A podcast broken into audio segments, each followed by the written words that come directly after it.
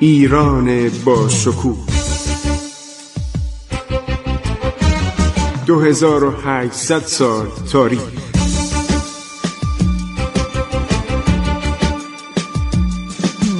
عبور از تاریخ.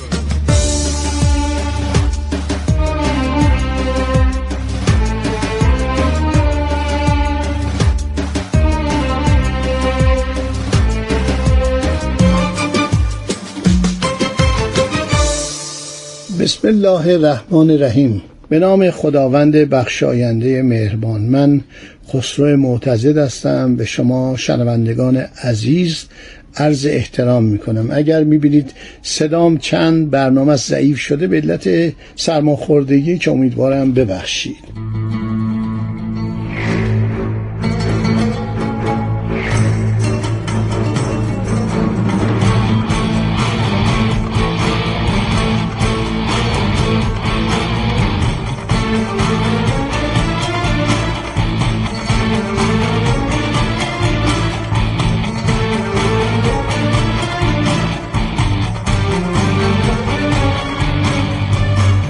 خب منابع زیادی درباره دوران سلطنت شاه عباس هست. توصیه می‌کنم کتاب سفرنامه پیترو دلاواله رو بخونید اونایی که علاقه دارید. همینطور کتاب های ایرانی مثل خلد برین و همینطور کتاب آلمارای عباسی. تعداد این کتاب ها بسیار زیاده. و خوشبختانه در دسترس هست. مرتب اینا چاپ میشه. زبدت و تواریخ تعلیف محمد محسن مصطفی که در اواخر دوران صفویه تهیه شده نوشته شده این کتاب کتاب بسیار خوبیه و بعدم در یکی از قسمت های این کتاب پیروزی های نظامی از شود سلطنت شاه عباس رو آورده. نوشته که یکی از کارهای بزرگ شاه عباس این بود که تمام ولایاتی که در اواخر ایام دوران سلطنت شاه محمد خداونده از دولت مرکزی جدا شده بود بازگردانده شد. قلعه استخر فارس شخصی به نام یعقوب خان زلغت اونو تصرف کرده بود. گرفت شاه عباس اینو پس گرفت. ولایت کرمان که یوسف خان تصرف کرده بود آنجا هم به تصرف دولت مرکزی برآمد. قلعه دولتیار یه جایی بوده به نام دولتیار که فکر می‌کنم در طرف هر شود قزوین و جاده گیلان بوده که شاه عباس اون قلعه رو خراب کرد و راهی گیلان شد. ولایت گیلان همون خان احمد شوهر عمه عرض که شاه عباس با دولت رومی یعنی دولت عثمانی اتفاق کرده بود که قرار بود گیلانات را به تصرف پادشاه روم داده خان احمد از جانب خاندگار والی گیلان و لاهیجان شود. این خان احمد خیلی آدم از شود جاه طلبی بوده بعدم همون بود که بردنش به عثمانی فرار کرد. یعنی با خانواده خودش گریخت ولی عمه شاه عباس همراه او نرفت و اومد مورد احترام و اعزاز شاه عباس قرار گرفت. قلعه سیدان اینجا ننوشته کجاست؟ امیر حمزه خان تصرف کرده بود. اینم شاه عباس به ایران بازگردانده بود. ولایت مازندران که در میانه ملوک آنجا قسمت شده بود یه ولایتی بود آل باون.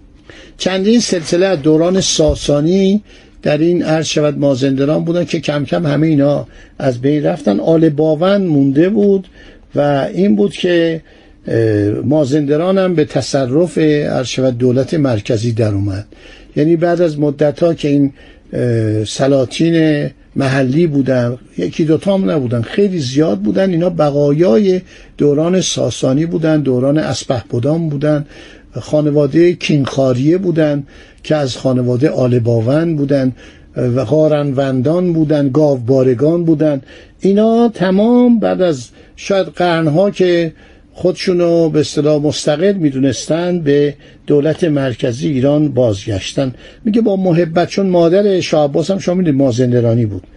ولایت لورستان شاهوردی خان عباسی والی لورستان رو که اونجا رو جدا کرده بود به دست آورد و مجازات کرد. ولایت لورستان تمام را به تصرف درآورد. ولایت خراسان که عبدالمومن خان ازبک تصرف نموده بود بعد از فتح لرستان شاه عباس لشکر بسیار روانه آنجا کرد که اینو قبلا گفتم براتون و خراسان هم به ایران بازگشت و کار به جایی رسید که ازبکان در ادوار بعد تابع ایران شدند. حتی شاه عباس دوم به پادشاه ازبک کمک می‌کرد که سلطنت خودشو بازپس بگیره.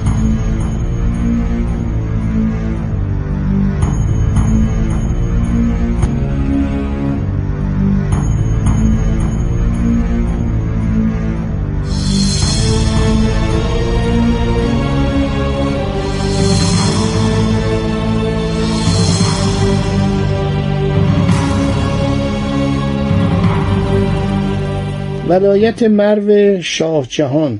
نور محمد خان ولد ابوالمحمد خان که ابتدا از جانب نواب سکندر شن والی مرو بود بعد تقیان کرده بود. مرو شاه جهان می‌گفتن. یعنی چی؟ یعنی سلطنت سنجر سلجوقی پایتختش. در دوران سلطنت سنجر سلجوقی پایتخت ایران شهر مرو شاه جهان بود. شاهگان در زمان ساسانی ها می‌گفتن شاهگان بعد عربی شد تعریب شد به نام مرو شاه جهان. اونجا هم گرفت و دارالسلطنه تبریز رو در سنه 1011 1603 میلادی با لشکر ظفر وارد تبریز گردید. علی پاشا که از جانب خواندگار بیگلربیگی تبریز بود سنجق بیگ بهش می‌گفتن این استاندار.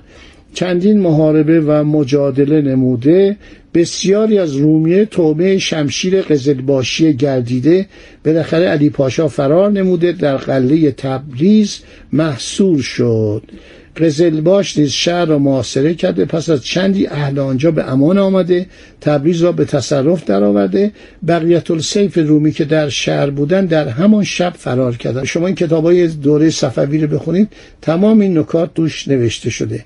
قلعه ایروان به ایران برمیگرده ولایت نخجوان به ایران برمیگرده ولایت قراباغ به ایران برمیگرده قلعه تفلیس به ایران برمیگرده. رؤسا و اعیان آنجا خود از قلعه بیرون آمده استقبال کرده تحف و هدایا به رسم پیشکش آورده اطاعت کرده قلعه را به تصرف دادن ولایت شیروان در عین چله زمستان قوای شاه بر سر قلعه شماخی رفته که اصل شهر شیروان است. در وقتی که عین شدت برف و سرما بود قلعه را محاصره کرده. بالاخره احمد پاشا حاکم شیروان را با تمام رومی که در قلعه بودن از قلعه بیرون آوردن. چون اینا مردم زیاد کشته بودن دستور اعدام اینها رو داد قصاص کرد. قلعه دربند بادکوبه بعد از گرفتن شماخی بر سر قلای مزبور رفته بعد از محاربات و مجادله بسیار به تصرف درآورده. در آن سفر تمامی ولایت شیروان به تصرف درآمد. قلعه وان که از ولایات روم است در سنه ایلان ایده 1013 میشه 1605 شاه ایران با لشکر عظیم بر سر قلعه وان رفته. چقال اغلو که از جانب خاندگار خاندگار یعنی پادشاه عثمانی سردار یعنی خداوندگار. سردار بود و حاکم وان با لشکر رومی. بیرون آمده محاربات عظیمه نموده بالاخره رومی. اینا وقتی می‌گفتن روم یعنی دولت عثمانی چون قبلا اینجا جز امپراتوری روم بوده این کلمه همطور مونده روی به اصطلاح ادبیات تاریخی ما. بالاخره رومی شکست خورده چقال اغلو به ارومیه فرار کرده. قزلباش آن ولایت را تسخیر و مراجعت نمودند. در فصل پاییز همان سال یعنی در سال 1013 چقال اغلو به دفعات پنجاه هزار جمعیت کرده جنگ بسیار عظیمی کرده شکست فاحشی خورده به دیار بکر گریخت. مال و اسباب و وسایل بسیار از ارومی به دست قزلباش افتاد. خیلی از این توپایی که ارتش ایران در دوران صفویه در دوره شاه استفاده می‌کرد مال ارتش عثمانی بود. اینا وقتی تسلیم می‌شدن یه دفعه 200 تا توپ دست ارتش ایران میافتاد.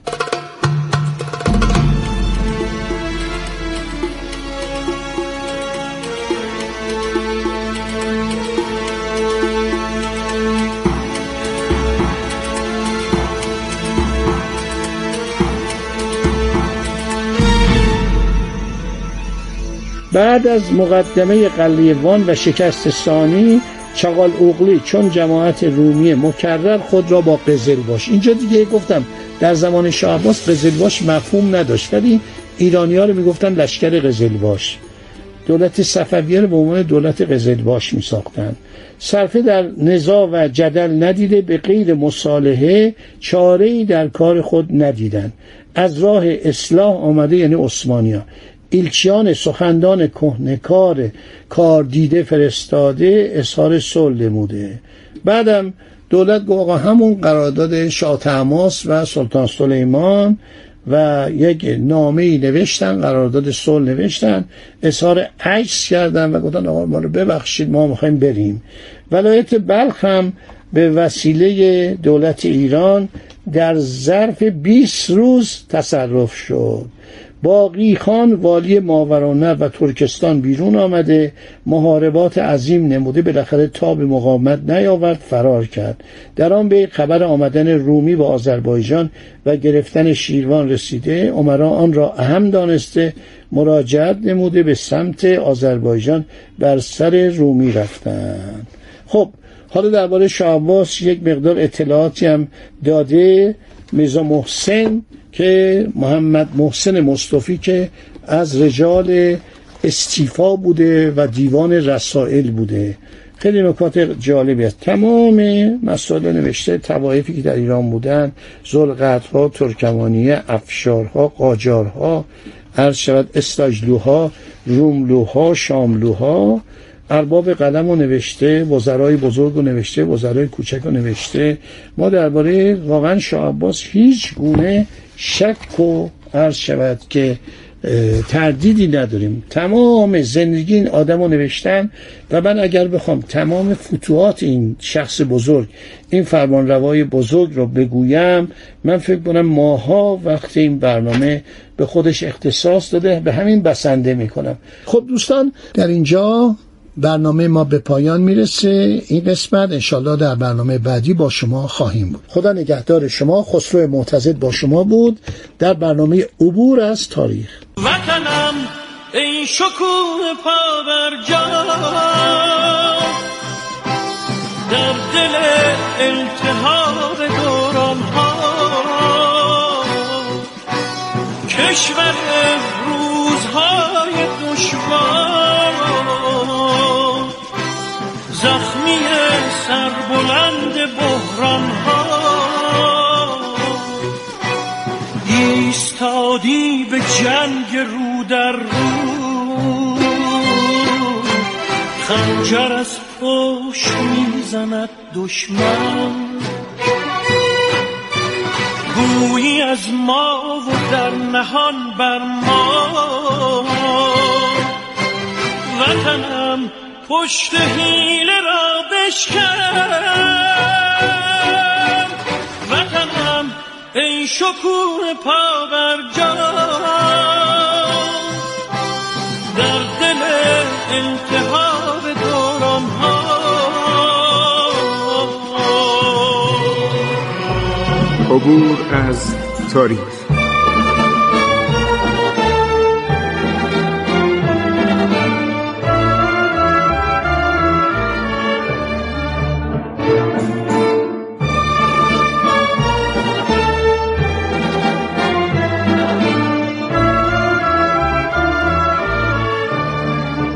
ایران با شکوه.